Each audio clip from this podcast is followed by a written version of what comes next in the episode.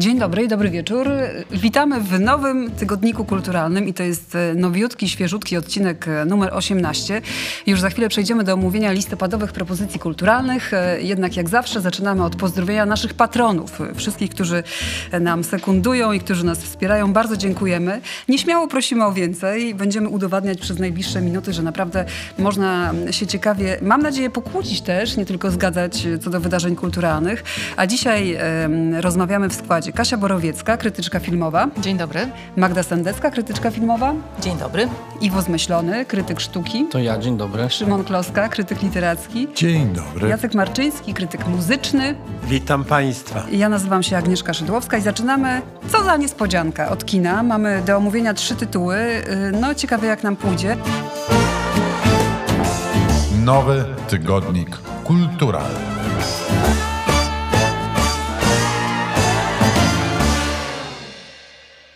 Pierwszy omówimy nieco krócej, ponieważ e, wszystkie nasze strachy, film Łukasza Rondudy i Łukasza Guta, to jest nasza dzisiejsza e, przyjemność związana z gościem. Pierwowzór bohatera, człowiek, od którego zaczęła się ta opowieść, Daniel Rycharski, będzie naszym gościem specjalnym. Wszystkie nasze strachy to jest film, który mnie absolutnie zachwycił na mm, tegorocznym festiwalu w Gdyni i to jest czarny koń tego festiwalu. Myśmy się namawiali z kolegami dziennikarzami, że będziemy i z koleżankami, że będziemy na niego głosować na nagrodę dziennikarzy i on rzeczywiście tę nagrodę dostał.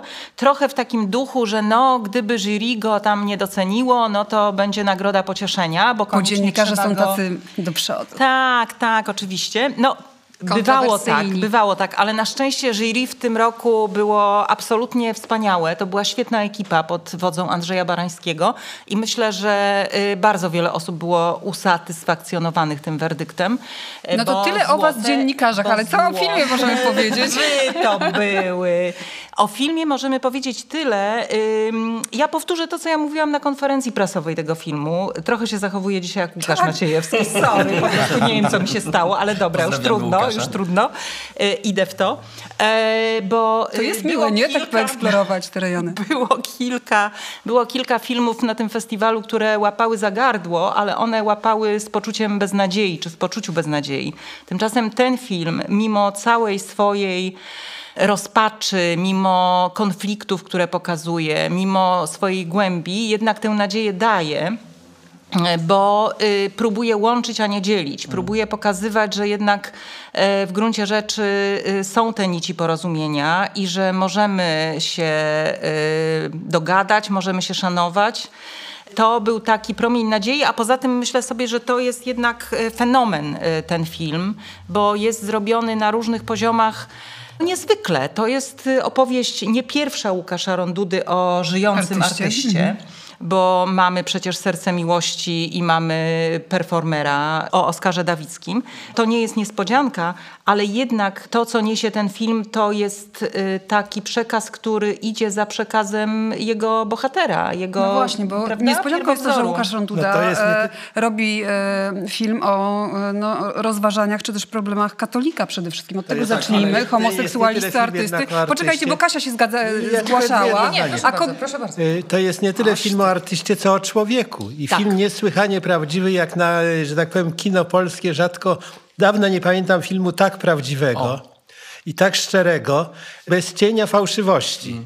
I jeszcze, skoro już jestem przy głosie, zaraz I mnie tak zakrzyczycie. To są te opowieści ostatnie, właśnie jedno zdanie. Ostatnie zdanie. Ja się, idąc na ten film, troszkę się obawiałam, że on wpisze się w taki modny nurt y, dyskusji o LGBT, o ludziach wykluczonych, innych. Owszem, to jest o tym, ale to jednocześnie idzie znacznie głębiej. Idzie w głąb człowieka i pokazuje no bo to jest jego. To ja też się dołączę. Ale Kasia ja Borowiecka czeka. Nie, ale bardzo. co ty robisz? No, no to jest ja, bardzo i mężczyźni przodem. Przepraszam. Nie, nie, proszę, przepraszam, że się rozepchałem wokalnie, ale chcę powiedzieć, że to przecież idzie za twórczością Rycheckiego już od paru lat. Spotykamy się tutaj w tym gronie już ładnych parę lat i nie po raz pierwszy rozmawiamy. Ja to mówię zanim on tu przyszedł, żeby było jasne właśnie, że y, jest to, y, powtórzę to po raz kolejny po prostu w naszym kontekście, jest to jeden z najważniejszych artystów współczesności, który pozwoli za 10, 20, 50 lat rozumieć, czym była nasza współczesność, jeżeli jeszcze ktokolwiek będzie miał co do rozumienia.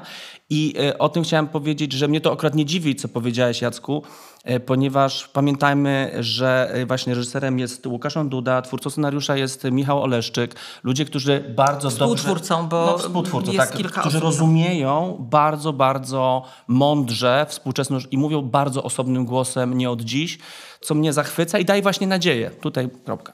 I jeszcze tylko powiedzmy, że siedzimy bardzo niedaleko Placu Trzech Krzyży, czyli miejsce, Mhm. na które idzie taka symboliczna, e, finałowa scena do kościoła. To ja bym tylko jeszcze chciała dodać do tego, co Magda też mówiła, bo ja też pamiętam tę konferencję z, i z wielkim wzruszeniem ją wspominam, bo to były pierwsze dosłownie pokazy tego filmu w Gdyni na festiwalu w tym roku. Można powiedzieć, że w kulisach tak było. Ja podsłuchiwałam to, twórcy jeszcze sobie e, czynili e, uwagi, bo Tak, niektóre rzeczy były jeszcze tak. niedokończone, Andrzej teraz już są udział w poprawione. konferencji tak z doskoku i on jeszcze nie widział filmu, więc... Tak, a to niektórzy też... mówili, że na przykład coś tam leci, a nie słychać jak spada i tak dalej. Takie No, były tam przykład, jeszcze tak, tak, nieskończone drobiazgi. Ale mimo wszystko niesamowite wzruszenie nam towarzyszyło i już tam na konferencji padały takie sformułowania, że to jest film, który i to z ust Łukasza Rondudy i, i, i Daniela Rycharskiego, który mm, buduje mosty, co jest e, wyświechtanym dosyć i wydmuszkowym stwierdzeniem, ale w tym kontekście ono nabiera naprawdę bardzo, bardzo, bardzo ważnego znaczenia. E, I też chciałam przypomnieć, że Andrzej Barański wręczając tę nagrodę Złote Lwy powiedział, że chcieli nagrodzić film piękny, i ważny. I to, jest, I to jest właśnie coś, co się spełnia w tym filmie. I jeszcze chciałam wspomnieć o rolach fantastycznych, bo No to, co właśnie. robi Dawid Ogrodnik w tym filmie, to jest... e, To jest wielka rola. I, e, I chciałabym też wspomnieć o Marii Maj, która gra jego babcię. Maria Autor- I tutaj też- możemy się rozpłynąć Mm. wszyscy. LGBT. Tak, autorce najwspanialszego... hasła. LGBT ci się e, oderwał. No. Jacek? Najwspanialszego Nie, nie, nie, ja kiwałam do Magdy, bo nam zdjęcia robią w tej chwili, ale chciałam powiedzieć, że skoro mówicie o reżyserii, mówicie o aktorach, no wspomnijcie jednak o zdjęciach w tym filmie. O, jak no ładnie to połączyłeś, sprytnie. Łukasz, Łukasz Gut jest nie tylko współreżyserem, ale oczywiście autorem zdjęć do Też tego nagrodzonym filmu. w Gdyni. Też nagrodzonym w Gdyni i naprawdę zasługuje na mm, I wszelkie laury. pokazywana przez niego przyroda odgrywa ważną rolę w Dobrze, tym filmie. to jeszcze Iwo jedno zdanie Jedno i potem ja zdanie, i kończymy. Że ciekawe temat. jest to, że dopiero film e, czyni to, co robi Daniel i co przeżywa Daniel, bo to jest artysta, który żyje i nie ma wyboru. To znaczy, to jest jeden z tych artystów, który nie może nie być. E, Dopiero to właśnie film, jako ten to medium, ma szansę przenieść energię y, twórczości Rycharskiego no po prostu szerzej. Tak, ja się z tym zgadzam. Właśnie to chciałam powiedzieć, że byłam zdumiona, oglądając od czasów Kurówka e, Rycharskiego i spotykając się z nim, jak nagle zaczęłam rozumieć więcej e, dzięki temu filmowi. Właśnie chciałam zacytować też inne zdanie, e, które słyszałam na konferencji, że to jest film, w którym e, Ronduda, kurator, wreszcie się zlał w jedno z Rondudą reżyserem, że nastąpiło jakieś takie piękne, nowe zjawisko, że i sztuka zyskuje, i my, oglądając życie, też e, zyskujemy. Stawiam tu kropkę e, i przechodzimy do filmu, który z założenia e, no, ma być głośny i ciekawa jestem, co powiecie. Wesele Wojciecha Smarzowskiego nie było pokazywane na festiwalu w Gdyni. Z tego, co wiem... była decyzja To producentów, była decyzja tak. producentów, żeby e, ten film nie wchodził, ale pokazywany był w kinach nieomal tuż po festiwalu. E, No nie wiem, czy jeszcze coś możemy dodać do tego filmu, który był powszechnie chyba komentowany. Przed, przed momentem opowiadaliśmy o filmie, który w, wprowadza Łączy. bardzo silny promień nadziei. Tutaj nie ma żadnej nadziei, mam wrażenie. To jest taka sytuacja, że e, oczywiście kiedy usłyszeliśmy, że Wojciech Smarzowski pracuje nad filmem Wesele, to wszyscy e, ruszyli, no może nie wszyscy, ale ci, którzy lubią komentować coś, czego nie widzieli, ruszyli do komentowania w internecie zwłaszcza. Czyli prawie wszyscy. Czyli prawie wszyscy tak, że co Nie to ma być, się kontynuacja, sequel, co to za wymysły, bo przecież przypomnijmy, że w pełnym metrażu Wojciech Smarzowski debiutował filmem Wesele, ale tutaj jest dosyć znacząca zmiana, jeżeli chodzi o zapis e, tego i to Wesele to jest bardziej e, chwycenie się znowu tej fantastycznej figury w polskiej kulturze, czyli, czyli tego z, z, zebrania się ludzi w jednym miejscu i uwolnienia pod wpływem różnych też, nie ukrywajmy, e, używek tego, co, co w nich siedzi. I mamy Ale tutaj naturalnych, polskich. ale oczywiście, ja tak, wiadomo, tak nie jakichś narodowych, nie bójmy się tego słowa, narodowych. E, I oczywiście są i duchy w tym weselu. Mamy tutaj też mm, dwie linie czasowe, które się przenikają i muszę powiedzieć, że mnie ta historyczna jakoś bardziej przekonuje i bardziej do mnie przemawia. Ten film już miał premierę 24 września i st- strasznie dużo już na ten temat powiedziano. Ja pamiętam, że byłam na takim spotkaniu z Wojciechem Smarzowskim, które prowadził Borys Lankosz i tam Wojciech Smarzowski opowiadał o tym właśnie w, w tej linii czasowej, historycznej, przed Jedwabnem, bo to nie jest o Jedwabnem, tylko to jest jeszcze przed. Opowiadał o tym, jak kręcono scenę wprowadzania Żydów do stodoły. Powiem takim uproszczeniu. I pierwsze ujęcie było takie, że było za mało emocji, więc poproszono o drugie. W drugim było jeszcze więcej, że było więcej tych emocji. One były bardzo gorące i ofiary wczuły się w rolę ofiar i e, oprawcy wczuli się bardzo w rolę oprawców. No ale chcieli jeszcze spróbować kolejne i Wojciech Smarzowski powiedział, że musieli przerwać to trzecie, bo to, e, co się tam wydarzyło, to było coś, coś w rodzaju tego eksperymentu Zimbardo. To jest, e, to jest niesamowite, jak mocno takie sytuacje uwalniają takie, takie, takie w nas rzeczy, kiedy jesteśmy postawieni po dwóch różnych stronach. Em, ja mam wrażenie, że za, nie wiem, ciężko mi jest mówić o tym filmie. Było to wielkie przeżycie dla mnie w kinie, ale muszę powiedzieć, że bardziej pamiętam do tej pory i bardziej mocno we mnie siedzą wszystkie nasze strachy niż wesele. No niewątpliwie tak, natomiast w tym filmie jest oczywiście was, y, Smarzowski typowy, jest to wesele pierwsze, w sensie No tak, taki trochę tak? rysowa, raczej rysowanej grubą kreską często publicystycznej rzeczywistości, ale jednocześnie to, co jest atutem tego filmu i co mnie mile zaskoczyło u Smarzowskiego, że to jest najbardziej wyspiańskie wesele, bo no ten, tak. ten motyw, ten obraz y, zgromadzenia ludzi w jednym miejscu, jak mówiłaś, no to się powtarza w literaturze, kulturze polskiej od, od, od, od 100 lat, ponad 100 lat. Natomiast tu jest to świetnie zrobione, to y, przenikanie czasów. Tu nie mamy aktualności i retrospekcji. To się wszystko nakłada w sensie, już mówię, czysto artystycznym. No, świetnie montażowo to jest rozwiązane. jest tak, montażowo, to I jest- to, jest, I to jest dla mnie, bo właściwie to wszystko inne to y, znamy. To są jak gdyby tematy Smarzowskiego, które on powtórzył. Natomiast w sensie artystycznym to jest dla mnie nowa jakość u Smarzowskiego. To jest dla mnie też największa siła tego filmu. To, że te duchy, że ta pamięć, że te postaci się przenikają i siedzą przy tym samym stole z różnych czasów. Natomiast to, co mnie od tego filmu jednak oddaliło i ja go nie przeżyłam aż tak mocno, myślę, jakbym mogła przeżyć, to jednak ta czarnucha na początku. To, że ten świat prowincji jest przedstawiony tak grubą kreską, tak właśnie siekierą Jakże wyciosany. inaczej niż u Albo łopatą, Rycharskiego. No, jakże inaczej niż u tłoszczu. Rycharskiego, że y, ja, ja się jakoś odkleiłam emocjonalnie od tego świata, bo to jest taki świat, z którym ja bym nie chciała mieć nic do czynienia i to mi y, przeszkodziło tak do końca wejść w tę rzeczywistość. Natomiast cała ta historia z przeszłości i to, jak to jest zmiksowane, to naprawdę tutaj czapki z głów. Ale to odklejenie jest kluczowe, bo na przykład ja, kiedy już się odkleiłam rzeczywiście, a do tego jeszcze dostałam w łeb e, tymi strasznymi scenami z rzeźni. Ja nie jem mięsa i w ogóle e, to nie jest mój świat, nie... e, No, zamknęłabym, gdybym mogła podjąć decyzję wszystkie takie miejsca na świecie. Nie jestem w ogóle odbiorcą tego filmu. Ten, dla kogo ten film powstał, nie pójdzie do, do kina Dokładnie na wesele. A ja doskonale już się wyczytałam i naczytałam. I jeżeli chodzi o to, że jesteśmy okrutni wobec świata, wobec zwierząt i że mamy niefajną historię stosunków e, z Żydami, po prostu ja nie jestem odbiorcą tego filmu. Jedyne, co mi pozostało, to cieszenie się właśnie weselnością wesela, przenikania się, czyli teatralna taka e, sztuka, która tam Ale się ja wytwarzała. Myślę, że, wiesz, to na tym Agnieszka Ale właśnie po, społeczne polega, to mnie- polega mnie to po, ten jakoś- film miażdży i myślę, że Smarzowski doskonale sobie zdaje z tego sprawę, dlatego on jest tak Ale potwornie pesymistyczny. no? Bez, wiesz, no bo to jest dokładnie to, że te, ja sobie myślałem podczas oglądania, że właściwie to jest lektura obowiązkowa.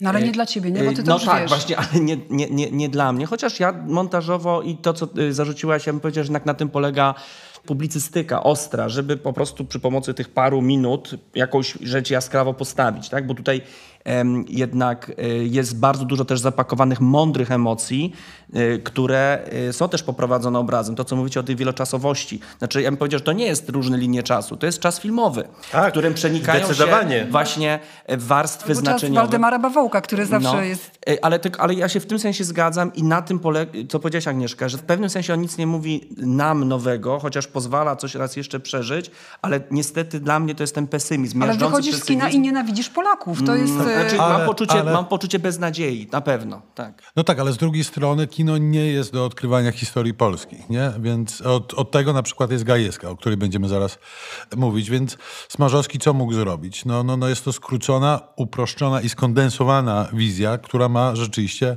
walnąć cię e, po łbie e, i no, robi to No teraz skutecznie. jeszcze Czy nam ja nie nie? Teoretycznie masz rację, ale jak sobie przypomnimy Wesele Wyspiańskiego, tam też jest wszystko gruba kreska i uproszczona wizja naszych, dzie- Dokładnie. naszych losów. Dokładnie, I świetne. to był przecież swojego czasu pamflet na Polskę, tamtą. Więc Znaczy to zresztą też jest... pokazuje, wiecie co, tak zupełnie y, takiej perspektywy akademickiej, wielkość tekstów kultury, że wesele Wyspiańskiego 100 lat później cały czas nam coś mówi on na nasz temat. Tak? Mimo, że bardzo oczywiście jest prze, prze, Tak, i przemielone, przetransponowane. Jakby kończąc pozytywnie, jakby mnie to bardzo urzekło, że ten taki, no prawie tor smarzowski, no tor naszego kina, Wojciech Smarzowski z tym wielkim, kurczę, czymś ręku, młotem. napina muskułę. Nagle Jaka okazuje szkoda, się że słuchacze nie mogą cię zobaczyć w tym momencie. Wielbicielem tej konstrukcji rozwirowanego tańca, chaty, która z daleka oknami rozświetlonymi kusi. No, Ale nie osoby dramatu i osoby w Krakowie biegną. zrobił pierwszy film, który był teoretycznie teatrem telewizji, o poecie przeżywającym męki Ale dzisiaj nie twórcze. mówimy o Marcinie kami- I o jego małżowinie, czy cokolwiek to było. Żartuję oczywiście, e, nie mówimy o małżowinie mówimy o Świetlickim, bo przenosimy się do świata, który mam nadzieję wszystkim wam się podobał. Nie wiem oczywiście, która z, ze wspaniałych moich koleżanek wprowadza Dune. My się nie mówiliśmy, to mogę ja. Dobrze. Magda, zgadzasz się? Proszę bardzo. Ja bym chciała zrobić krótki wstęp, e, jeśli chodzi o Denisa Villeneuve. Po pierwsze, wstęp e, numer jeden to jest taki, że mam e, do niego mm, sporą słabość, w związku z tym absolutnie mm, w tę Nie, stronę w ogóle będzie ja, ja też, więc nie przyjmujemy wypowiedź. krytyki w ogóle, od razu Natomiast zaznaczmy. druga sprawa jest taka, że myślę, myślę, że akurat w przypadku Duny warto zaznaczyć, jak ta jego droga do tej pory wyglądała. To znaczy to, co robił e, w Kanadzie, to, to takie oczywiście dla zaczynającego reżysera charakterystyczne mniejsze filmy, między innymi on zrobił taki film Politechnika o ataku e, szaleńca na Politechnikę Montrealską, którego e, obiektem były kobiety, studentki tam studiujące, bo ten facet się nie, nie zgadzał z tym, że kobiety mają wstęp na Politechnikę. Potem był film, który właściwie otworzył mu także festiwalowo drogę do Hollywood, czyli Pogorzelisko, taki dramat rodzinny o traumie, o postpamięci, który niesamowicie zostaje w pamięci, ale jednak takie intymne kino, choć rozlewające się na kilka miejsc w, na świecie. No i potem był kolejny dramat rodzinny, ale już robiony w e, Hollywood, czyli Labirynt e, z Hugh Jackmanem, z Jake'iem Gyllenhaalem i e, fantastyczne budowanie napięcia w tym filmie i pokazywanie rozpaczy ojca, który szuka swojej córki małej, która została porwana.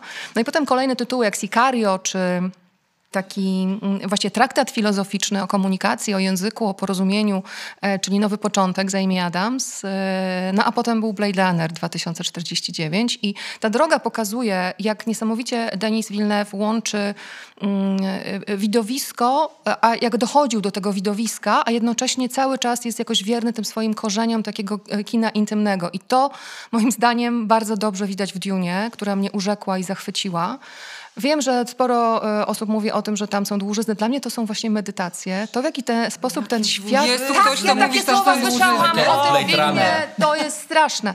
No ale jest to e, pierwsza część ekranizacji Franka Herberta oczywiście i taka informacja jest. Już mamy informację, że potwierdzone jest, że będzie ta druga część. I trochę oczywiście jest tak, że ja nie jestem w stanie stwierdzić i e, wczuć się w to, jak ludzie, którzy nie czytali Duny, y, oglądają ten film. Y, może jest to zupełnie inne doświadczenie. Dla mnie to, w jaki sposób właśnie pomiędzy tą y, widowiskowością a intymnością ten świat jest zbudowany, także musimy zwrócić uwagę na zdjęcia Grega Frasera, także musimy zwrócić uwagę na scenografię i na kostiumy.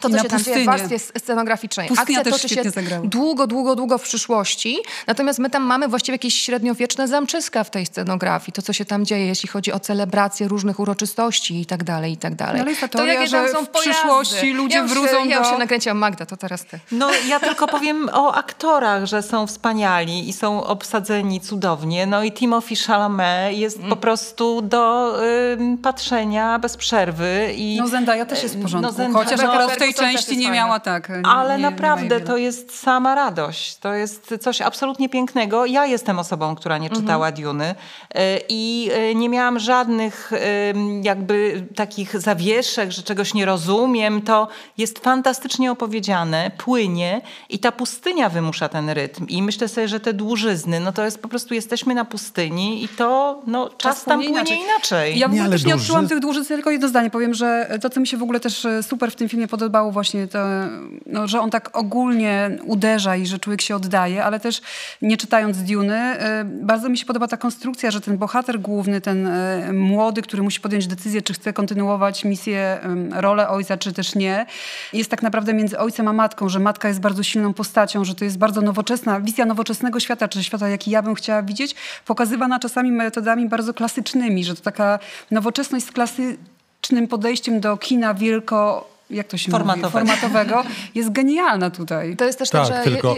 ja, to ja teraz w takim razie jeszcze się przepchnę, bo a propos tych kobiet, to jest też tak, że jakoś tak mocno postawił Winlew na, na postaci kobiece tutaj, bo mamy przecież e, cały ten zakon Bene Gesserit, prawda, które mają jednak władzę i nad tam światem. stoją nad uszami mm. różnych władców i tak dalej, chociaż oczywiście nie mają roli decydującej. Natomiast e, to też słychać w muzyce Zimmera. Tam są, e, jeżeli się pojawiają głosy, to to są głosy kobiece i no u Zimmera... No, Umówmy się, gdyby Johan Johansson żył, to by robił tą tak, muzykę, prawda? Że tak. I... No, jakoś tak po śmierci Johanna Johanssona Zimmer wszedł w to miejsce etatowego Zresztą trochę naśladując moim zdaniem. Do Zimmera, do Wilnewa, ale...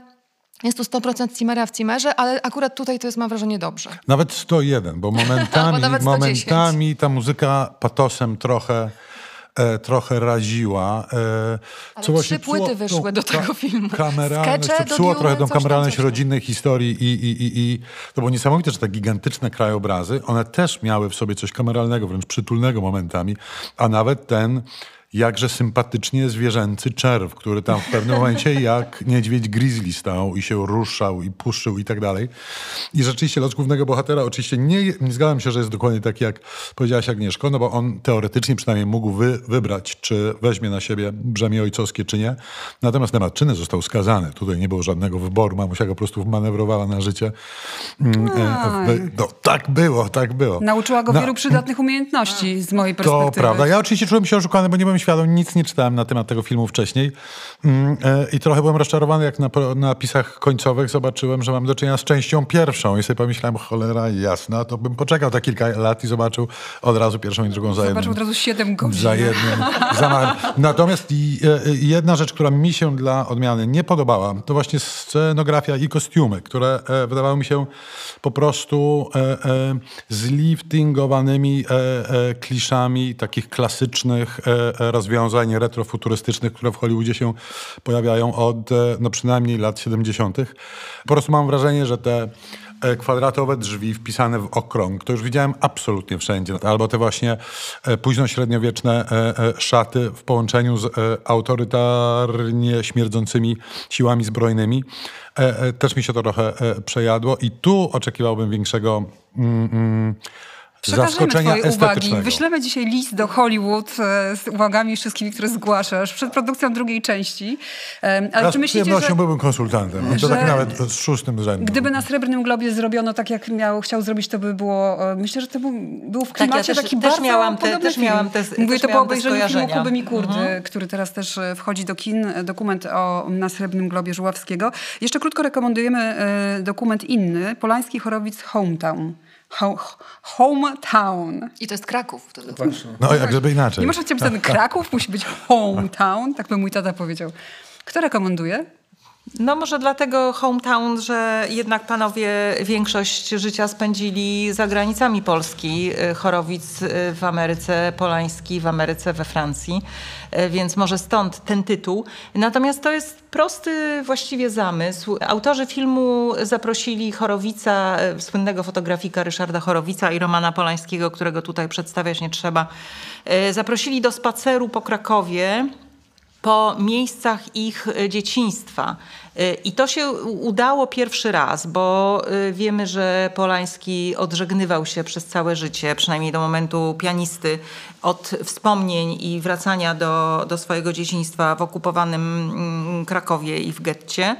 No i to się jakoś udało. To znaczy oni rzeczywiście chodzą po tym Krakowie i wspominają. Mm, wyłania się z tego portret dwóch mężczyzn w wieku y, no, zaawansowanym mm, i gdzieś ta przyszłość powraca, więc to jest do obejrzenia, chociaż mnie przy oglądaniu jednak przeszkadzała świadomość tego, y, kim w swoim życiu był na różnych etapach Roman Polański i jakoś nie mogłam się od tej świadomości uwolnić. To tu stawiamy kropkę i przechodzimy do literatury. W roku Lema będziemy chyba w każdym odcinku mówić o czymś, co się wiąże z Lemem. Patrzę na Szymona. To jeszcze chwilkę pewnie potrwa i, i przez ten rok 21 się przeleje. Natomiast książka Agnieszki Gajewskiej Stanisław Lem Wypędzony z Wysokiego Zamku biografia, na którą czekaliśmy od dłuższego już czasu, bo jej właściwą zapowiedzią była książka Zagłada i Gwiazdy, która zrewolucjonizowała e, e, patrzenie na Lema i patrzenie na jego literacką spuściznę. No to jest książka, która jest e, bardzo dobrą i pozytywną odpowiedzią na pytanie, po co pisać biografię. I to odpowiedzią niezwykle złożoną i niezwykle wstrząsającą i niezwykle przejmującą i niezwykle dojmującą. Mamy najpierw obraz e, tego szczęśliwego dzieciństwa, prawie że szczęśliwego dzieciństwa, które, e, którego Lem doświadczył w Lwowie, a więc e, dzieciństwa do momentu e, jego pójścia na studia tak naprawdę. I tu stajemy przed takim niesympatycznym dylematem, który e, e, Gajewska przed nami rysuje, że rodzice pewnie na te studia by go nie puścili, dlatego że już wtedy deska groźba przemocy była na tyle tam e, dotkliwa, że jako troskliwi rodzice pewnie na to by się nie zgodzili, ale Agnieszka Gajewska rekonstruuje też lemowskich przodków. Tu postać dziadka jest absolutnie niesamowita, ale też postać matki Sabiny Mm, mm, jest e, za pomocą Sabiny e, Gajewska rekonstruuje w ogóle to pokolenie, pokolenie żydowskich e, dziewczyn. Przypomnijmy, że w e, CK był obowiązek prowadzony kształcenia powszechnego najpierw do 14, później do 12 roku życia. Dotyczył on również dziewcząt, w tym dziewcząt żydowskich, które wyszły z domów, liznęły świata i wróciły do garów w stopniu dużo bardziej mm, mm, mm istotnym niż e, ich ukraińskie czy polskie koleżanki. I to było pokolenie niezwykle sfrustrowane i jest cała masa takich momentów w tej książce, książce, mm, gdzie Gajewska bardzo ryzykownie czasami, jeżeli chodzi o jej metodologię, tak mi się przynajmniej wydaje, ale nie jestem za, zawodowym historykiem, stawia pewne tezy, ilustruje pewne fragmenty naszej historii, których właśnie nie doczytaliśmy. To są te rzeczy, których u Smarzowskiego się nie, nie znajdzie i, i, i ona właśnie dowodzi, że całą masę jeszcze rzeczy do doczytania mamy. E, i, I te jej obrazy i te ilustracje e, sprawiają, że powstaje w naszej głowie pytanie, gdzie są nasi historycy? Dlaczego, dlaczego te, te momenty w naszej historii nie doczekały się właściwych e, monografii i musimy to robić trochę kuchennymi drzwiami, tylnymi drzwiami e, via biografia. No i później dramat II wojny światowej i to jak gdyby ci, którzy mają za sobą już lekturę Zagłady i Gwiazd, no to wiedzą, że Gajewska odkrywa ślady Holokaustu Ulema absolutnie wszędzie. Ślady, które on ukrywał wielokrotnie bardziej e, e, e intensywnie niż na przykład Polański. To znaczy e, tak naprawdę publicznie o tym mówił dopiero pod koniec życia, albo opisywał o tym w mm, listach do swoich e, obcojęzycznych przyjaciół, jak na przykład do Michaela mm, mm, Kandla. E, e, nie wiem, jak was mnie też urzekły, mimo że to historia bardzo niedawna, ale nie pamiętałem dokładnie Lemowskiego przełomu lat 80. i 90., jego publicystyki, jego totalnej samotności wtedy, gdzie on nie umiał się odnaleźć ani po jednej, ani po drugiej stronie. Okazało się, że to on tak naprawdę z perspektywy 30 przeszło lat miał rację, no i jego pamiętajmy, konserwatywnego obyczajowo jednak mężczyzny, bardzo mocne i stanowcze mm, stanowisko w sprawie e, aborcji, którego kosztowało no właściwie całożyciową e, e, współpracę z tygodnikiem powszechnym. No ale mówisz rzeczywiście, że ten okres młodzieńczy ta, te żydowskie korzenie Lemana to są rzeczy, które odkrywamy, bo to on sam starannie zacierał ślady, ale ja uważam, że wartością tej książki jest, że ona w, także momentach nam bliższych odkrywa rzeczy, których historycy nie zbadali. No, cały okres mm, adaptacji Lema do powojennej rzeczywistości, tego życia w PRL-u lat 50., 60., no jest pokazany w sposób właściwie, jaki, jaki, o, jak, jaki historycy rzadko u, u nas piszą. To prawda, to prawda. Ja to opominałem o tyle, że rozmawialiśmy o tym ostatnim razem, jak rozmawialiśmy o Lemie przy okazji książki Orlińskiego. Masz e, rację, no szczególnie, że znowu jest ta dojmująca przykrość, jak patrzymy na tego faceta, który, którego niebywały talent został po prostu najpierw upośledzony przez czołgi e, e, sowieckie, później przez czołgi niemieckie, a później przez totalitaryzm komunistyczny w Polsce, by tylko znalazł się w kompletnym rozgardiaszu wolnej Polski, z którym już totalnie nie wiedział, co zrobić.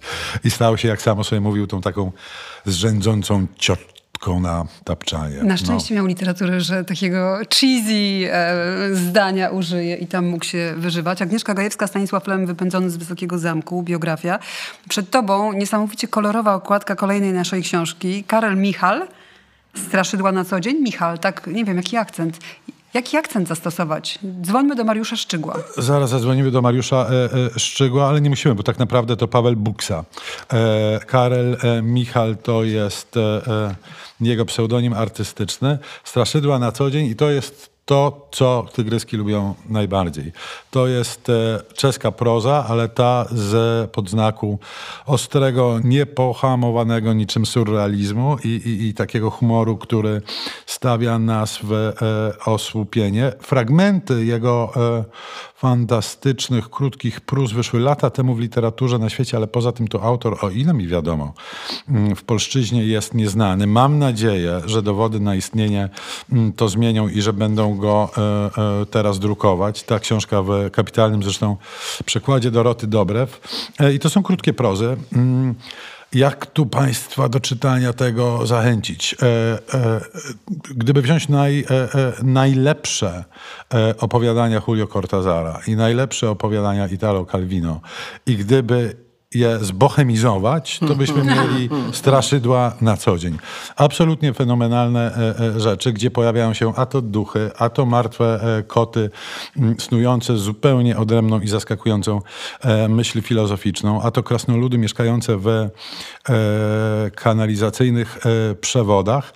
I tam jest oczywiście to, do czego przyzwyczaił nas a to Szkworecki, a to Hrabal, a to Fuchs, a więc trochę darcia łachy z systemu komunistycznego w e, Republice Czechosłowackiej, ale jest też tu dużo, dużo więcej, bo takie gorzkie zadumanie, ale gorzkie przez śmiech na tym, e, kim jest człowiek we wszystkich gorzkie jego słabościach. egzystencjalnie, ale też ja myślę, że jest tutaj taki element ludowości i, i jak ja to czytałam, zaśmiewając się momentami, może lepiej. tak, to mi się kojarzyły czytane w dzieciństwie y, klechty domowe i klechty sezamowe, gdzie były y, sprytne diabły, jakiś Rokita, jakiś Boruta, które tam kogoś oszukiwały i gdzieś to się tak ym, tam w tym ym, jakieś takie tło w tym jest. Nie? Że te, pracowity że te, kogut, który pomaga tam. No właśnie, że te, że te straszydła są jednak takie swojskie i właśnie przez to są y, tym śmieszniejsze i tym bardziej surrealne. Tak, swojskie, aczkolwiek troszeczkę inne, bo ten duch nim jest duchem, jest przede wszystkim spektakularnie obrzydliwy, z jakimiś zielonymi oczami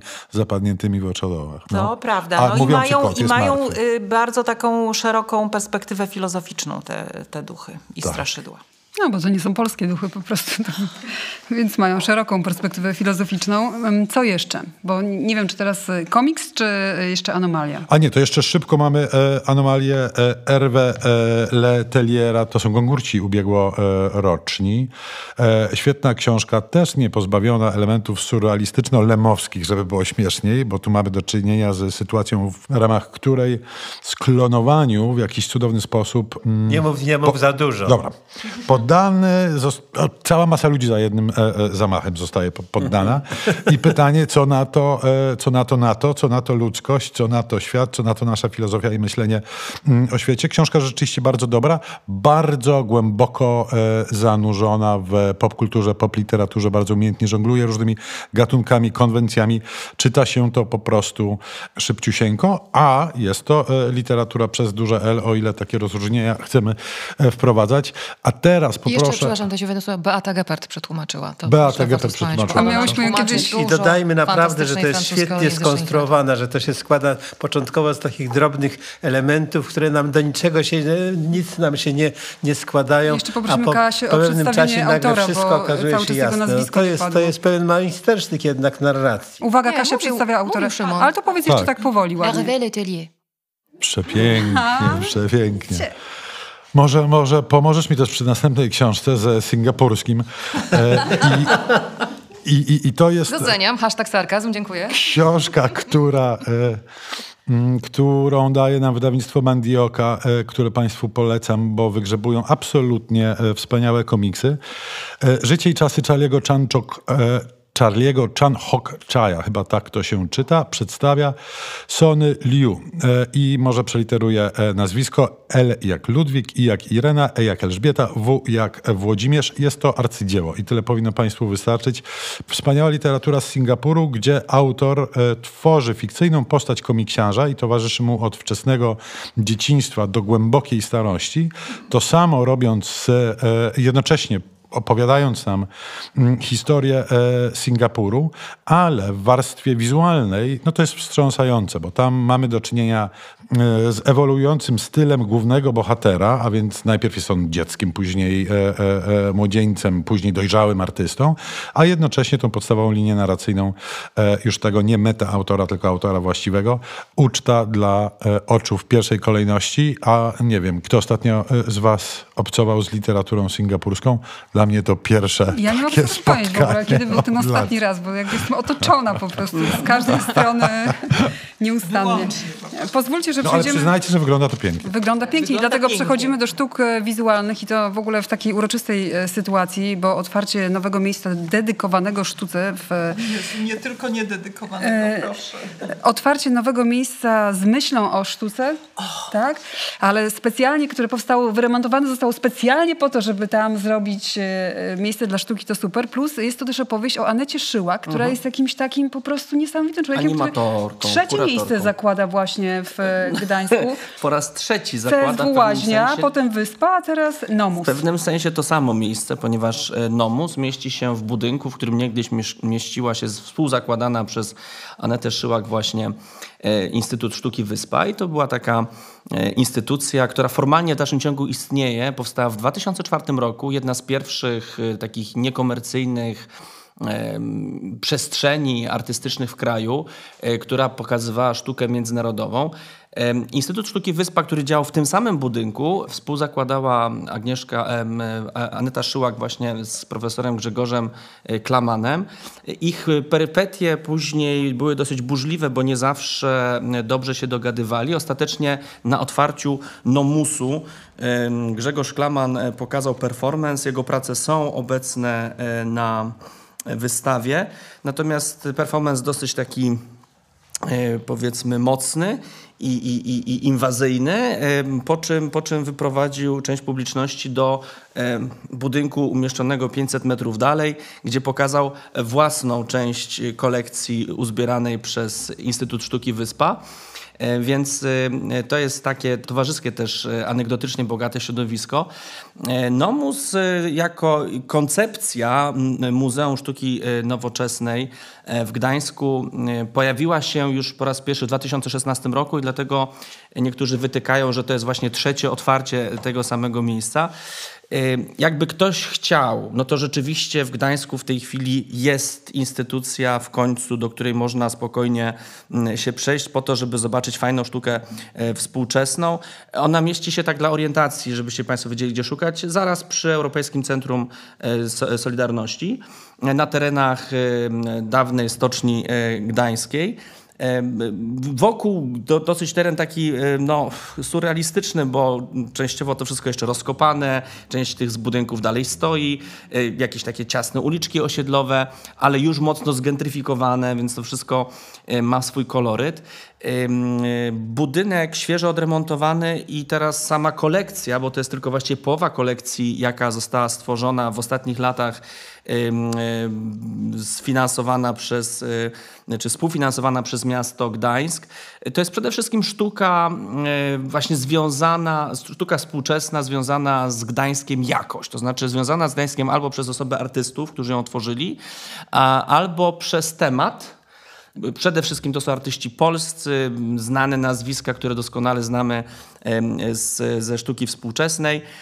Sztuka, która w tej chwili ta wystawa pod tytułem Kolekcja w działaniu ogniskuje się głównie na sztuce performatywnej, na sztuce zaangażowanej, sztuce światopoglądowej. E, I, na pewno, i, i, dużo jest też ciekawych przykładów e, sztuki mm, współczesnej, ale historycznej, to znaczy sztuki z lat 70., 80., 90. Ta kolekcja, ona w, w założeniach, w deklaracjach będzie cały czas ewoluować, to znaczy, tak jak powiedziałem, na razie połowa pracy jest pokazana, druga połowa będzie co jakiś czas po prostu prezentowana. Na pewno warto się tam wybrać, jak ktoś jest w Gdańsku. To znaczy, w Gdańsku w tej chwili można się spodziewać bardzo ciekawych wystaw, ponieważ do Muzeum Narodowego dołączyła w tym roku kilka tygodni temu e, Małgorzata Ludwisiak, która wcześniej była przez 4 lata szefową e, CSW Zamek Ujazdowski. W tej chwili ona będzie, mm, powiedzmy, zarządzać e, kolekcją e, czy, wysta- czy programem wystawienniczym e, działu Muzeum Narodowego, jakim jest, jakim jest Zielona Brama, czyli ta część na ulicy Długiej, gdzie w tej chwili też jest dosyć bardzo ciekawa wystawa sztuki malarstwa kurdyjskiego, którą także stworzyła właśnie Aneta Szyłak. I to warto zobaczyć, jak już to się z Gdańsku. E, natomiast e, jeśli mógłbym e, słowo krytyczne, Właściwie nie chciałem, nie chciałem jakoś specjalnie się tutaj w, przyczepiać do, do, do, tej wystawy, bo na pewno, naprawdę jest dobrze to wszystko wyprodukowane i bardzo przyjemnie pokazane, chociaż budynek nie jest spektakularnie duży. Ale, ale ta wystawa jest po prostu bardzo dobra. Natomiast ona jest no, na swój sposób przewidywalna. To znaczy, takie wystawy powstają w Polsce już od kilkunastu lat. Tak? Znaczy, to nie jest wystawa, to nie jest energia sztuki, która pokazuje problemy, o których za chwilę znowu będziemy rozmawiać, czyli to nie jest takie spojrzenie odważne, mocne, przełomowe na polską kulturę, na problemy polskiej współczesności, raczej powtarzanie tych samych tematów, które uchodzą za awangardowe od co najmniej 20 lat. No właśnie, tak? może to jest jakaś klasyka nowoczesności, Kla- że tak klasyka, powiem. można by to nazwać. Y, no ale to jest jedyne takie słowo komentarza. Tutaj właściwie trudno by się czegoś specjalnego spodziewać innego. Y, także polecamy serdecznie odwiedzać Nomus w Gdańsku. I można sobie tę nazwę rozkładać jako nowe Muzeum Sztuki, jeżeli ktoś tak czuje Albo się sztuki. zdziwiony. nomus, nomus. Ale Nomus też by było. Do... Nomus, nomus, nomus. Przechodzimy do muzyki klasycznej no, właśnie. Zapowiedziałaś to już właśnie przed chwilą. No, otóż to, Fidelio, e, Beethovena, Teatr Wielki Opera Narodowa w Warszawie, premiera 24 października. Śpiewałam, ale niestety przepadłam na przesłuchaniach. A szkoda, szkoda, może byłabyś lepsza od głównej wykonawczyni. Aż tak? o. Oddaję ci głos. Słuchaj, no to jest dla mnie niestety spektakl niewykorzystanych szans, bo Fidelio, przypomnijmy, to jest jedyna opera, jaką Beethoven napisał. Zresztą męczył się z nią okrutnie, bo powstały trzy różne wersje. Y, ta ostatnia jest, jest grywana często, ale w Polsce właściwie bardzo rzadko. Jest to no, kawał muzyki Beethovena. Jeśli ktoś wielbi Beethovena, uzna jego wielkość, odnajduje w niej napięcia i dramaturgię ponadczasową, to jest to również w tym Fideliu, chociaż mm, libretto nie jest najlepsze. Libretto jest no powiedziałbym, dość szlachetne w wymowie, ale mm, bez jakiegoś większej, większego napięcia dramaturgicznego. Ta, to napięcie jest raczej w muzyce. I Taką też inscenizację zrobił brytyjski reżyser John Full James. To jest, podam, że spektakl jest koprodukcją z operą w Kopenhadze, której Full James jest w tej chwili jednym z dyrektorów. I on jak gdyby y, postawił na muzykę. Jest to i inscenizacja bardzo estetyczna, bardzo skromna, ograniczająca się do paru projekcji i działań umownych bohaterów. I to nie, ja bym tego nie traktował jako zarzut, bo y, to można by traktować jako tylko dodatek do siły muzyki, która ta, ta muzyka ma ogromną siłę. Została zresztą dobrze muzycznie przygotowana przez y, niemieckiego dyrygenta Lothara Königsa. Natomiast problemem pozostaje dwójka głównych protagonistów, wykonawców tej opery, zaproszonych gościnnie. E, tytułową bohaterkę Fidelio, bo Fidelio to jest imię męskie, co prawda, ale e, pod imieniem Fidelio ukrywa się kobieta o imieniu Leonora, która przychodzi do więzienia, zatrudnia się w więzieniu, by tam odnaleźć swojego męża e, zamkniętego w z powodów politycznych, by powiedzieć wkrótce o co tam chodzi. I podejrzewam, że Ann Petersen, inną skądinąd niegdyś bardzo dobrą śpiewaczkę, dostaliśmy w pakiecie razem z mm, e, całą tą inscenizacją, ponieważ Ann Petersen jest od dawna związana z operą w Kopenhadze. Niestety no, wypadła bardzo słabo. Niewiele lepiej wypadł jej główny bohater Fidelio Torsten Kerl, niemiecki tenor. Jeśli nie ma dwóch y, y, filarów wokalnych tej opery, y, na których się opiera przede wszystkim cała dramaturgia, no to wszystko siada. I, nie, i z, natomiast z ogromną satysfakcją notuję występ w mniejszych rolach Polaków, którzy właściwie nieśli i ratowali ten spektakl tak samo jak chór. Przede wszystkim Krzysio Borusewicz, który po 20 latach y, nieobecności w Polsce właściwie rzadko tutaj występował, bo jest związany głównie z Austrią Niemcami. Wrócił do Warszawy, do Opery Wielkiej i dał popis no tego, jak się to powinno śpiewać. I jeśli w przyszłości uda się znaleźć lepszych wykonawców, to wtedy będę ten spektakl rzeczywiście rekomendował. Y, Opadła Natomiast... mi szczęka, szczerze mówiąc. To ja się dołączę, Jacku, do jednak rekomendacji, tylko ym, rzeczywiście ym, brakuje jakiejś energii w tym spektaklu. No, przy, bo to jest tak, i myślę, że mm, no ty wiesz lepiej, prawda, z czego to się bierze, bo na przykład jak tam wchodziła ta zakochana w Fideliu e, nieszczęśliwie Marcelina. Marcelina, no to ta energia natychmiast się pojawiała. To zresztą cudowna aktorska też rola. Mnie się bardzo ta scenografia podobała, ten ascetyzm e, do mnie przemawia. Natomiast rzeczywiście no, tak, no taki wieczór, że można go spędzić, ale tak e, nie zostanie w pamięci na długo, więc e, rzeczywiście coś tam jest z tym z tym pierwszym planem. No cóż, no to przejdźmy w takim razie do e, muzyki popularnej i do płyty, na której bezsprzecznie e, Bartek Waglewski, czy też Wąglewski, jak w pewnym utworze jest jego nazwisko przekręcone, śpiewa świetnie, bo z e, wiekiem jeszcze lepiej ten jego głos brzmi. Fisze I tu ci od razu ja cię zarekomenduję i tu pierwszy plan jest bezbłędny. Tak. Fisze Mady tworzywo ballady i protesty, świadome nawiązanie w tytule do literatury. E, zresztą to są tak naprawdę dwie płyty, bo to jest bardzo dużo muzyki. E, na winylu to pewnie trzeba byłoby aż cztery płyty, żeby pomieścić ballady i protesty. Dla mnie to jest taka płyta, na którą ja nie czekałam. Wiedziałam, że oni e, raz na jakiś czas wypuszczają jakiś nieomal interwencyjny, co było nowością w wykonaniu tych artystów, singiel w reakcji na wydarzenia społeczne w Polsce.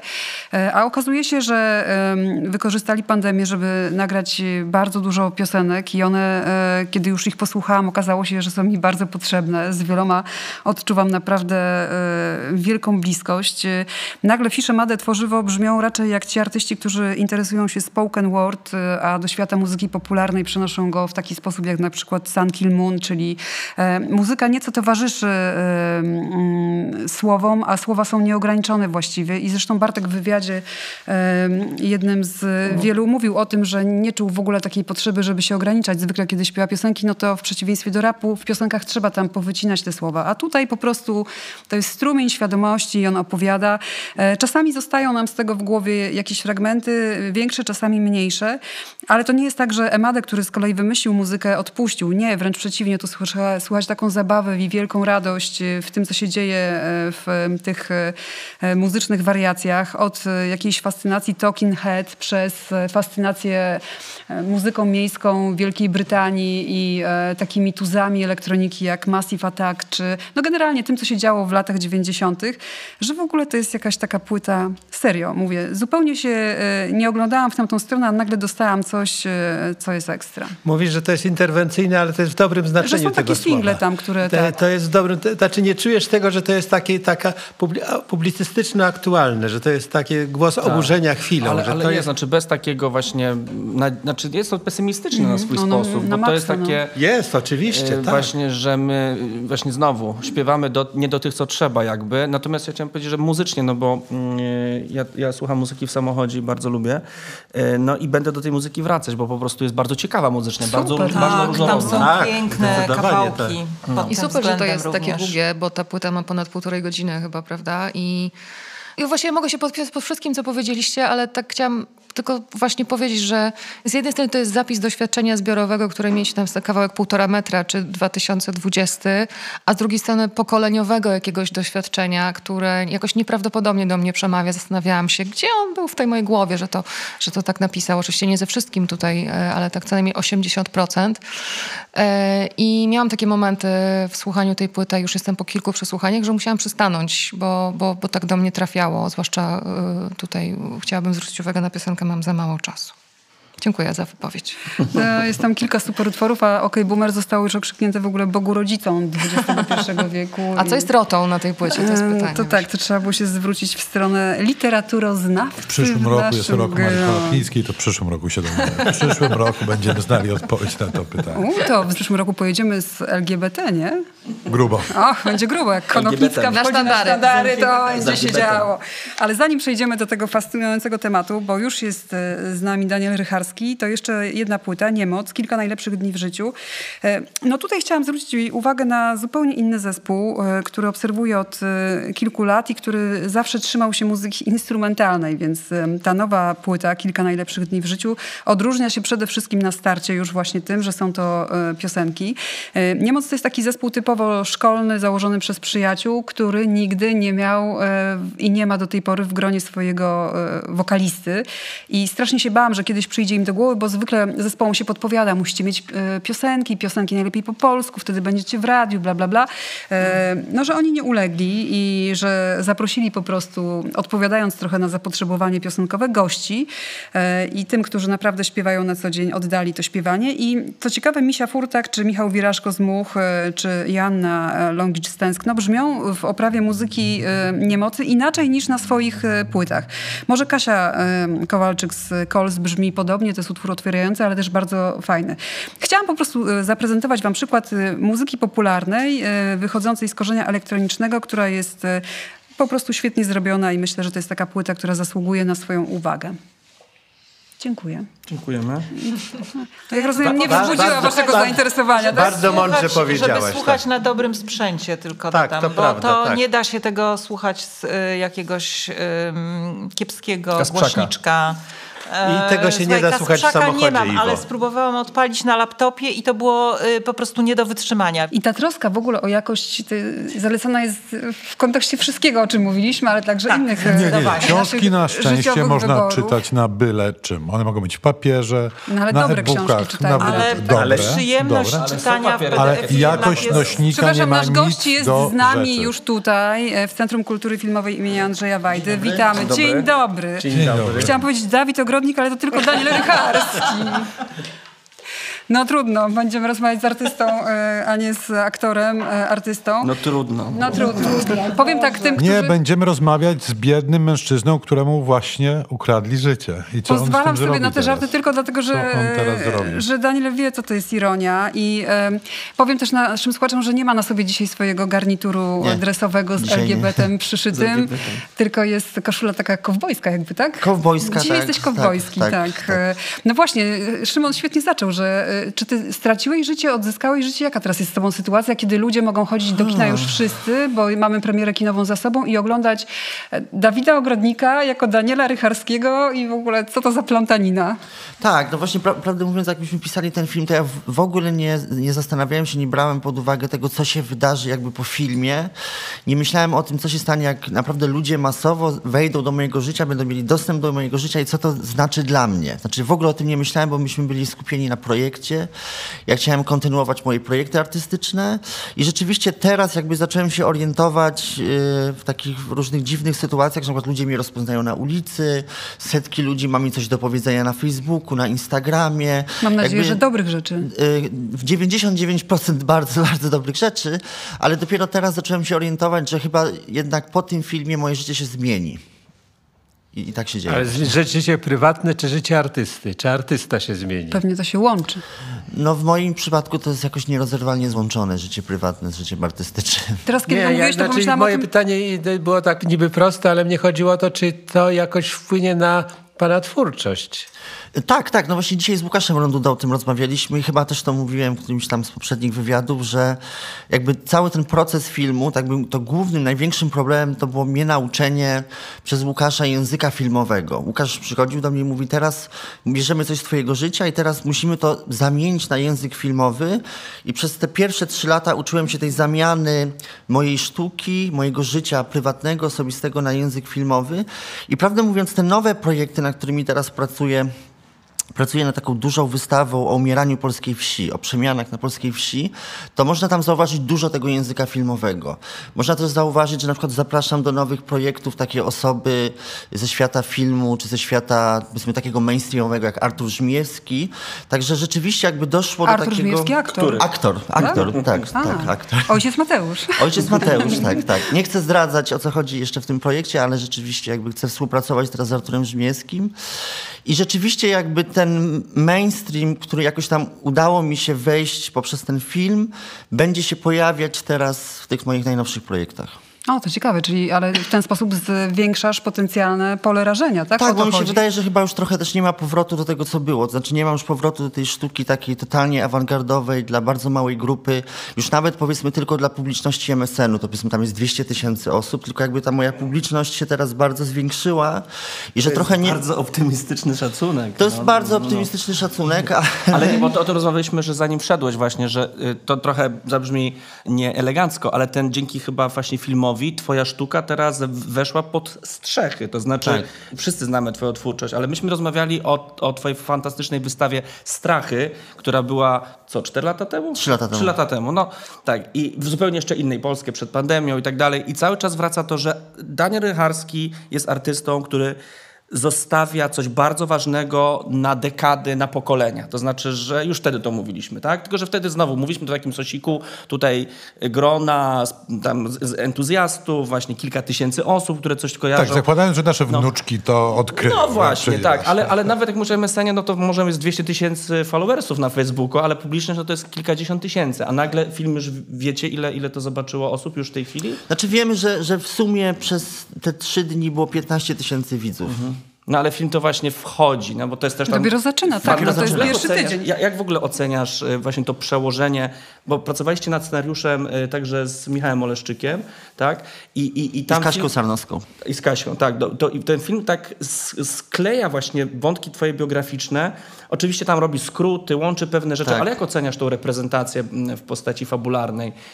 Czy to jest... y, No nie, no to było jakby cała trudność na tym polegała, bo oczywiście no trzeba było zamienić jakby moje życie i moją sztukę w fikcję fabularną, no bo to jest to, co robi Łukasz Ronduda. Łukasz Ronduda bierze życie artysty i nie przedstawia go jako fi- film biograficzny jeden do, jeden ale zamienia go na fikcję fabularną, a potem jeszcze patrzy, jak ta fikcja fabularna wpływa na życie artysty. Więc jakby w tym była cała trudność i myśmy dlatego tak długo pisali ten film, bo myśmy, ciągle nie było zgody między nami. Albo ja się na coś nie zgadzałem, co było dla mnie jakimś powiedzmy przekraczeniem, bo te, też postawiłem jakieś granice. Dla Łukasza czegoś było za mało, czegoś było za dużo. Dlatego tak długo pisaliśmy. W sumie to były trzy różne filmy.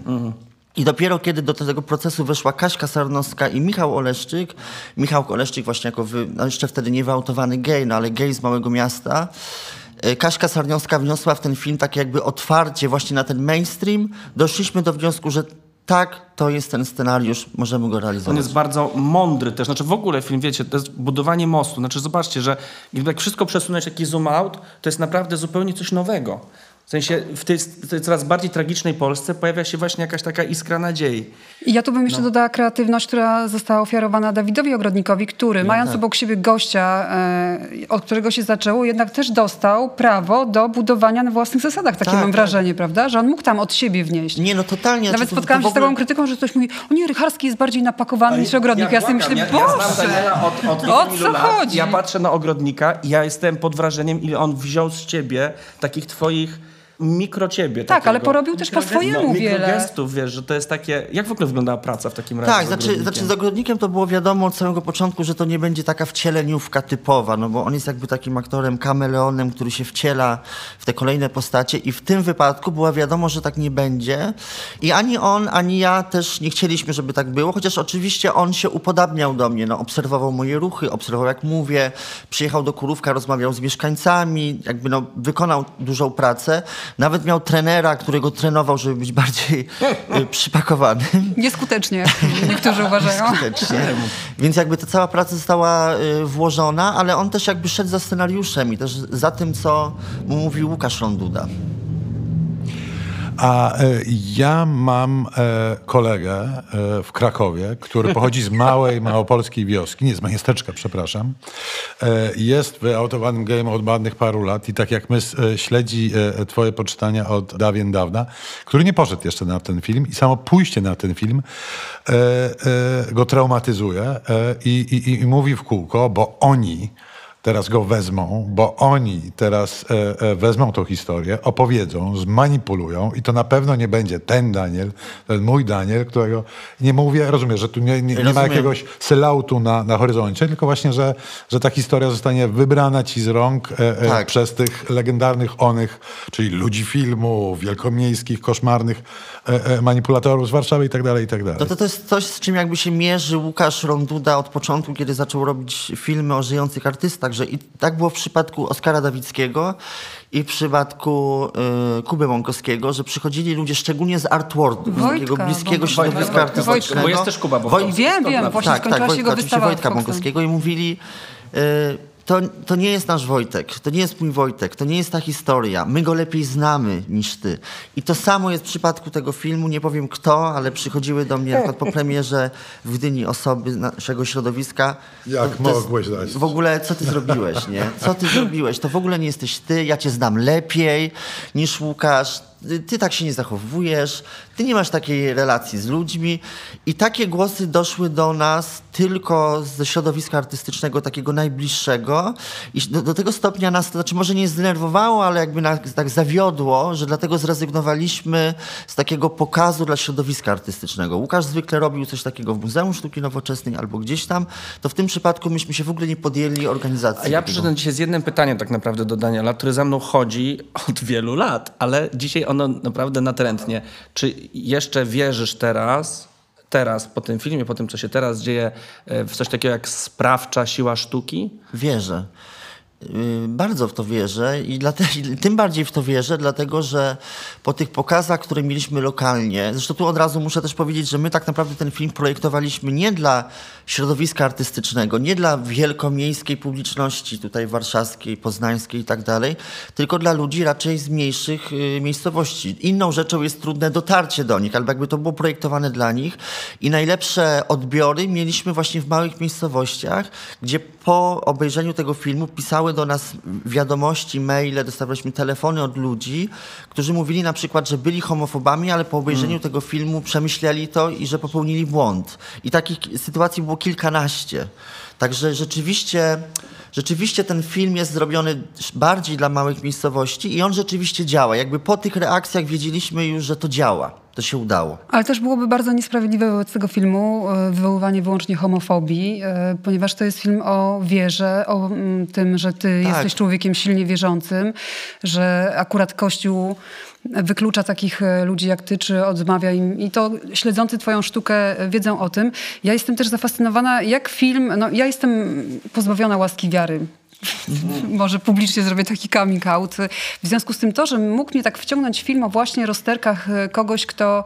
No, w moim świecie byłoby tak, nie akceptują cię, to znajdź sobie inny kościół, prawda? To jest mój świat, ale twój to jest świat walki i świat e, zupełnie innej e, postawy.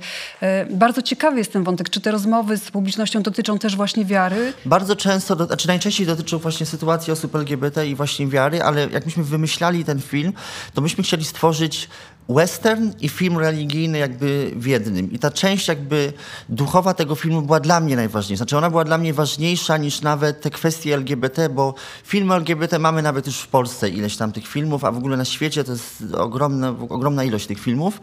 Ale pomyśleliśmy, że nie ma filmu o LGBT i o duchowości, więc jakby dla mnie ta duchowość to wyszło w ogóle z projektu o duchowości, o, y, z tego projektu Krzyż i, i jakby to jest dla mnie ta najważniejsza część tego filmu, właśnie duchowość. Ale jest też w tym filmie ta mm, właśnie nie opozycja, tylko kolejny most budowany między prowincją czy wsią, a sztuką nowoczesną. I dla mnie też to jest y, wartością tego filmu. Znaczy film i sztuki Daniela, bo to od początku. Wiecie, tak, no to prawda, ale- my o tym mówimy od naprawdę 10 lat. I wiecie, i w tym sensie zapytałem się, czy wierzysz w moc sprawczą sztuki, bo to, mówiąc już na skróty, nie zmieniło ludzi zajmujących się sztuką. Mhm. Teraz oddział, i po, właśnie, nie, nie zmieniło ludzi środowiska, które dalej ma swoje tematy, te same od 20 lat. Natomiast ta dyskusja właśnie o tym, że sztuk, twórczość Daniela faktycznie spotyka ze sobą świat duchowości, głębokiej, autentycznej duchowości, świat ryzyk, osobistych, praktycznych i takich metafizycznych ryzyk, świat właśnie osób wykluczonych i to podwójnie, tak? To znaczy ze względu na e, na to, kogo kochają i gdzie żyją, gdzie mieszkają. I to się wszystko stapia w tym, co robi Daniel. I, i Łukasz to zauważył naprawdę, czy pierwszą wystawą na 2012 rok, mhm. co widać, tak? Potem wprowadzanie 2014, twoje prace były e, w tym. Więc i zobaczcie, i dopiero teraz może właśnie dzięki medium, jakim jest film, to zacznie działać tak, że to zmieni coś faktycznie. Do Boże, Kapitalnie, że, że to się zestawia z tym, co powiedziałaś o, o weselu, że ten film jest kolejnym takim wetkniętym palcem w oko. A sztuka Daniela wywołuje coś takiego, że piszą ludzie, że byłem homofobem, tak. a teraz to rozumiem. Nie? No innymi słowy, dla mnie to jest film o tym, że y, nie ma onych, mm. że jesteśmy my. No bo to jest y, ta piękna scena, która otwiera film, kiedy przyjeżdża kurator i e, próbuje, ku, kurnik e, zabiera na wystawę. E, no to jest właśnie o tym, nie? że to jest trochę śmieszne i trochę groteskowe, ale e, przy tym szczere i autentyczne.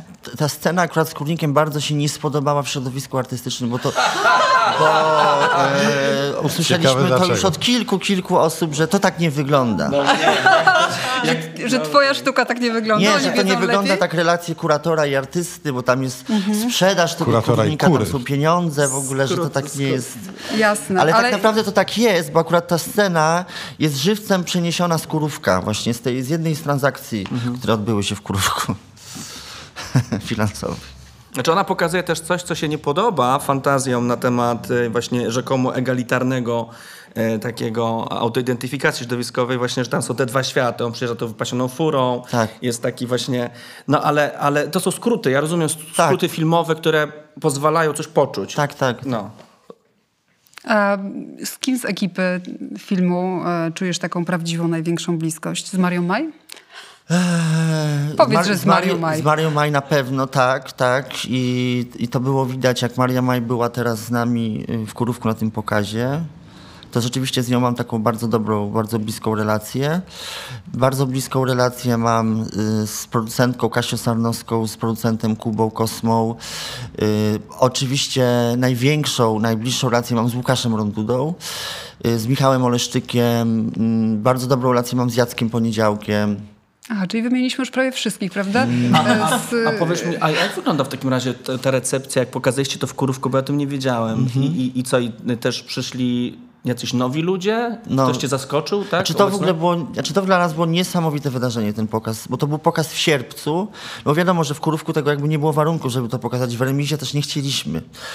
I, ale Dużo ludzi przyszło? Y, no, y, bilety na ten, bo to, to, były biletowane, sprzedały się w trzy godziny w ogóle wszystkie. 300 miejsc się sprzedało w sierpcu.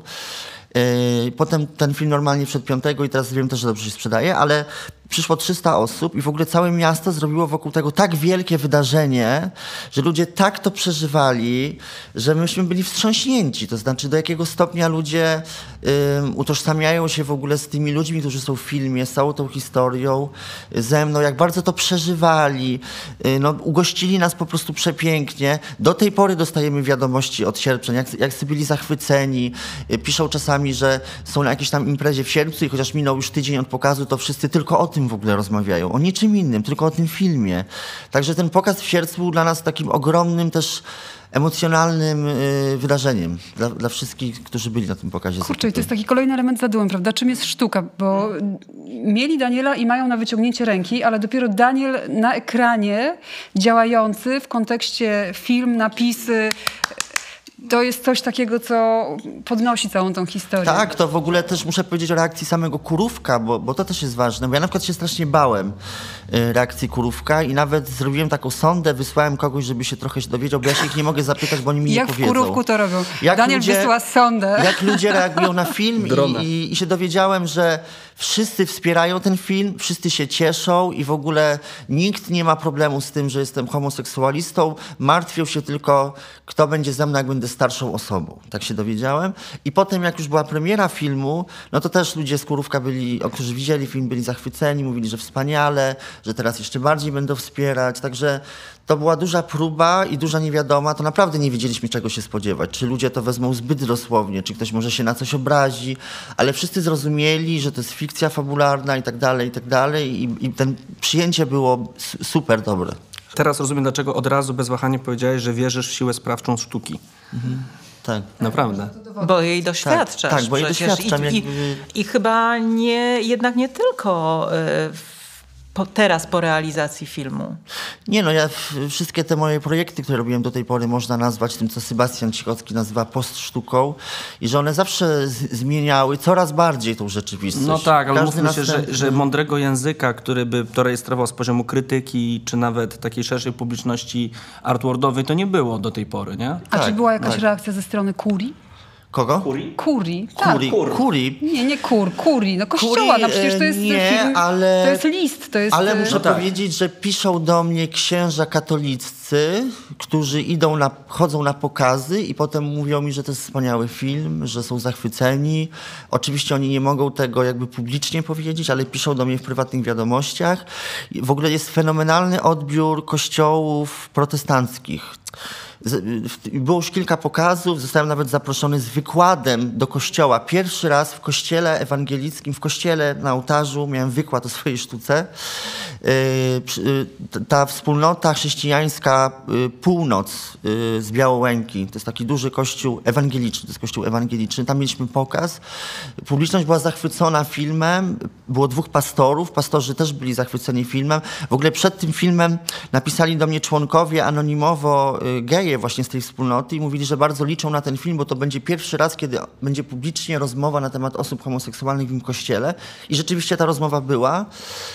I oni byli zachwyceni, oni mówili w ogóle, że ci, ci, ludzie z tego kościoła, że oni się widzą jako te osoby LGBT, bo oni tak samo jak osoby LGBT są prześladowani, bo są mniejszością religijną w Polsce. I tam w ogóle no, niesamowite... Ile szans daje ten film, prawda? Najciekawsze są, oprócz tych takich bardzo małych pokazów lokalnych, to te spotkania z grupami chrześcijańskimi właśnie. A, bo omawialiśmy też w dzisiejszym programie Wesele Wojtka Smarzowskiego, który zdecydowanie mniej takimi e, wysublimowanymi środkami opowiada o Polsce.